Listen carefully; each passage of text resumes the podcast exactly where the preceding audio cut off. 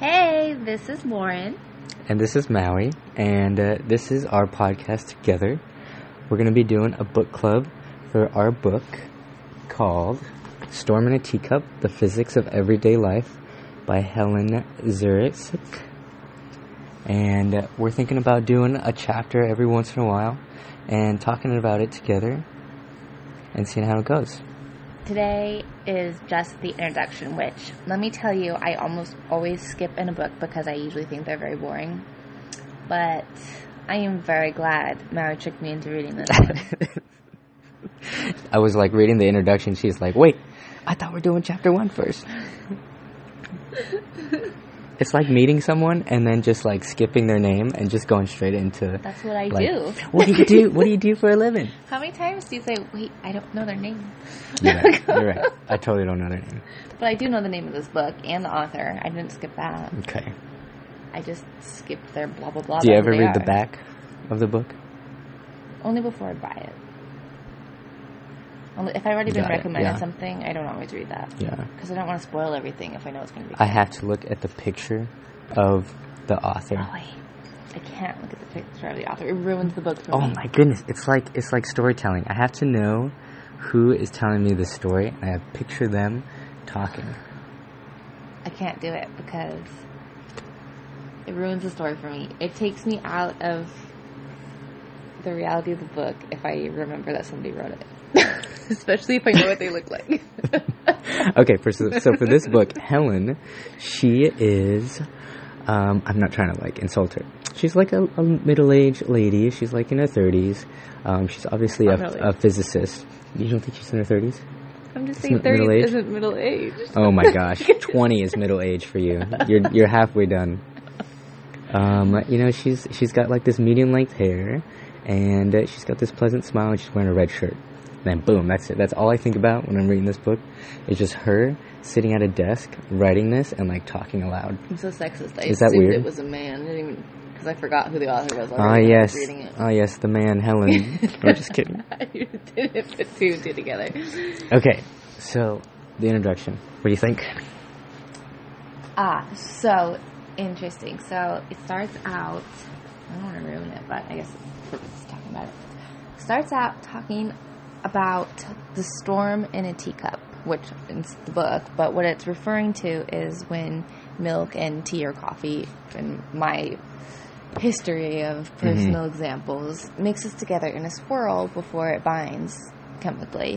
hmm And that was his um, perspective on how you can study like the universe, even astronomically, just in a small scale. Because the same way that those liquids swirl together before they mix is the same way that cold and hot air swirl together in storms and weather, and the same way that you'll see the universes swirl together out in Yeah. space, which is fascinating to think about in a large scale, really. Yeah, so crazy. But I wasn't truly hooked until we got into the next subject.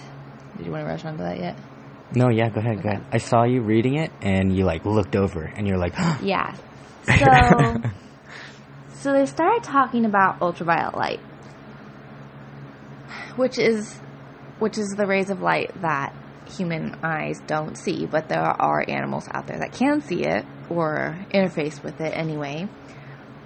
Ultraviolet light would be the light that makes you sunburn on a cloudy day, and you're like, how can that be? There was no sunshine, right? Mhm. Well, it can go through the cloud cover. "Oh man, can we put Yeah. tangent?" when I read that, I every time I read like ultraviolet light or like ultrasonic sound, I always think about like the things that I'm missing. Like I know. I'm looking at something and it's you know it's reflecting, it's absorbing something and it's reflecting light, or I'm listening to something and uh, it's putting off these vibrations in the, in the air, mm. and they're coming to me, and I'm only receiving this small spectrum of light and sound, and I feel like, man, I'm missing stuff sometimes. Yeah. You I, know? It makes me want to, you know, like the colorblind, and they put on those sunglasses and they could see color. And Yeah. like, sometimes I just want to experience the world in all of its glory. I feel like, That'd be so much. yeah, well, one at a time maybe. Yeah. But at the same time, it also makes me wonder who out there, a human, hmm has a special genetic gift, alteration, hmm that can see ultraviolet light or like, what do they call it? EMP waves or whatever that, like emotional. Oh, you're talking about people who have like synesthesia, so that like, people that like feel what they see. No, but that's interesting also. That's Mhm. more, that's just more of a, a, a brain thing, but I'm talking about, I don't know if it's really real life. Where people can see like auras or whatever, like people's like energy or emotion, they can, they can see some Mhm. kind of waves coming from people Oh that my change gosh, yeah. with mood, Yeah. which wouldn't be ultraviolet light, but it would be some sort of energy waves. I'm sure that we Wow. emit from our brains or whatever bodies. I'm afraid to research it too much more, but Yeah. it's the same type of thing to me. Like, are there people out there that see the ultraviolet light? People. Yeah, or cats like Pansy. Well, yeah. Yeah, and like what what other animals do, and what does that do for them? I don't know. I personally enjoy seeing the range of colors that I do see, but so I I thought about all that a little bit, but then I don't know why it hit me so deeply. They they Helen explained that well first she she explains why scorpions and cyclists are Yeah, I like that. are similar Real dramatic. which i was like okay i really don't know how this is going to be the same but it turns out that scorpions absorb uh, visible no they absorb the ultraviolet light they absorb the ultraviolet light and they reflect visible light and it makes it fluorescent looking. And this is so that they can hide themselves extra well. Sounds sounds like an oxymoron, but because they're so fluorescent, they can see their self and hide extra well at night. Um, Yeah, that's a pretty intense, you know, evolutionary uh, trait. yeah, it's, it's pretty so pretty see- crazy. So they oh, have because to nobody see- else can see that fluorescence. It's like Yeah. it's a secret tool. Kind of like kids' mouthwash that turns their mouth blue or whatever. Oh, It's- I've always wanted that when I was little. I saw all the commercials and I was like, man, that sounds great. yeah. It's like, mom, can I get that? She's like, no, just brush your teeth. But we use that same, um, I'll call it technology, even though it was natural, uh, in reflective gear, which a cyclist would wear to be seen rather than to be hidden. Um, but the same concept of absorbing the ultraviolet light and reflecting the rest of the colors is, they said, what makes tonic water glow under ultraviolet light. Oh man. And that just blew my mind. I didn't know that tonic water, just like essentially bubbly water, but like with minerals or whatever. Mm-hmm. I'm assuming ultraviolet light is um, somewhat included with like a black light. Is that kind of on yeah, the edge of honestly, the I edge really don't even know how that works. But I wonder, just like a party idea, we just have tonic water there with the black light on, so it looks like we're drinking freaking fluorescent blue. Yeah, It'd be exactly. crazy. Yeah, you it blew my mind. you just had that um that dragon fruit drink from Starbucks I was thinking about too. that too. Yep. I am wonder sure it had if- to do with some chemical component Right. that absorbs UV, especially in the sunlight. Because I was thinking the sunlight might be a, a factor because Yeah. all the UV absorbs all of that. So the dragon fruit drink, mango dragon fruit at Starbucks, she got it was just like so fluorescent, but also so pale and like translucent. Like you just look through it. amazing color. I honestly will probably get it again, not because of the taste of it, but just because it was so It was beautiful. fascinating Yeah. to look at. I don't know what it is about humans and like eating the most exotic colors and being like so excited by it. Yeah. But maybe it has to do with um, the mentality of the vitamins that might be in Mhm. it. But There was um where she talked about making that tonic water glow, and I wanted to like make a mental note to do it with Levi. There's also some other oh, thing the in here. thing. Um, blueberry. well, the tonic water and the cabbage. The other thing was the cabbage the water. tonic water that much though, did she? Did I miss that? Not really. She She just kind of touched a little bit about it. I want to do that with the boys, with Levi and Koa. I think it'd be fun. And the cabbage water thing, the little litmus test that she talks about Oh yeah. further on. I thought it was interesting that laundry brighteners use a chemical like that. Oh yeah, your Tide was- pens. You're talking about Tide pens and laundry brighteners. Not Tide pens, but that's just like stain. It's a bleach pen, but Mm-hmm. but yeah, um, the laundry brighteners, like Tide, would be like, oh, put this in your laundry, and then all of a sudden your colors of your clothes are gonna be brighter. I'm like, how do they do that? Mm, now I, I need know. it's it's interesting to me though. It's interesting to me. We do that with so many things though. I just I want to know how I could apply that in my own life. Mm-hmm. So then she talks about some other things. The um, the raw egg and boiled egg. So I like what she's already doing. She's already like, even though this is an introduction, she's throwing so many concepts. us. I thought she would take it slow. I honestly thought she would take it slow, right?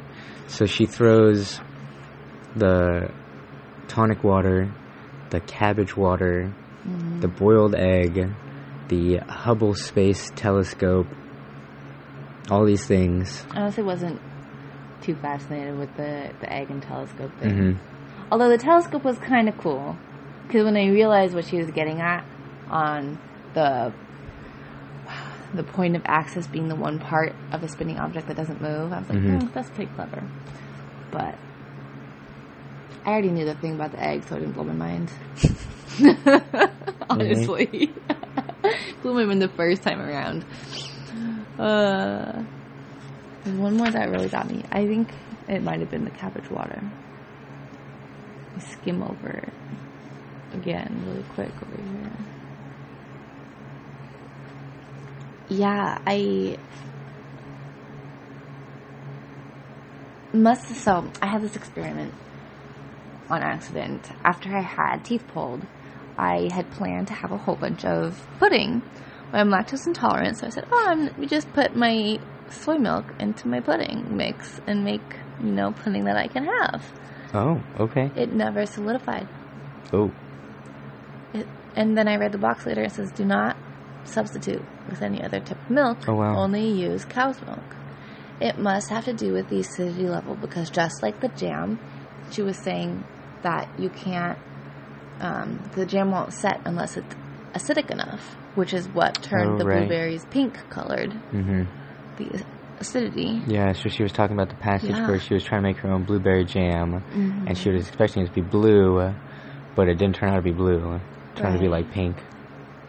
Then I also wondered about the jam. What, like, is it just food dye that um, food companies, engineers would use to turn blueberry jam blue for the mental piece? Or are they keeping it more basic for the natural blue Mhm. and then using some other chemical to thicken it up? Who knows? And what's worse for me? or what's better for me? I should be more positive. dun dun dun. I had no idea that blueberries, cabbage, what else did she list? Um, like, eh, oh, blood oranges, so many different colors. The verbena flowers, and if you've ever studied witchcraft, I never did. It's kind of interesting. Oh yeah, I But, skipped witchcraft. Um, it's very interesting. Um, they have anthocyanin chemicals that are color pigmented based on the pH, hmm which is how I think my most recent purchase of lip gloss works. Right, the one It's that's clear, Clear lip gloss with a little flower inside of it. with a flower cute. inside, yeah. when I put it on, it reacts to the pH of my lips and produces a pink to purple level of pigment. Yeah, that's pretty cool. Blew my Mine mind. almost always turns out like very, I don't know, fuchsia pink color, so I must have pretty acidic lips. I don't know. Hmm. It's salty. That's gross, but I guess if you had like really, if you put like, I don't know, is it baking soda that's like a true base? Oh yeah, that's a base. Put that on my lips first, it would probably be like green or yellow lips. Gross. Nice. We could do that. We could do that with Levi too. Yeah. I just wanted to do the science experiment because Mhm. when we had the big snow day, you weren't here for this one, I think, but your mom was boiling cabbage and, and everything to make colored water because we didn't have food dye. Yeah. I didn't know at that time. I could have just poured in some vinegar or put in some under Oh, soap, you're right. and it would have changed the color with one food item. You're right. Because Oh, we were looking around is- the house for everything. That is still pretty genius that, you, that my mom did that. It's I, so I didn't know you guys did crazy. cabbage water. I thought you just did dyes. No, That's pretty cool. I don't even remember if she bought dyes at all. I think That's we just awesome. did a natural. Yeah.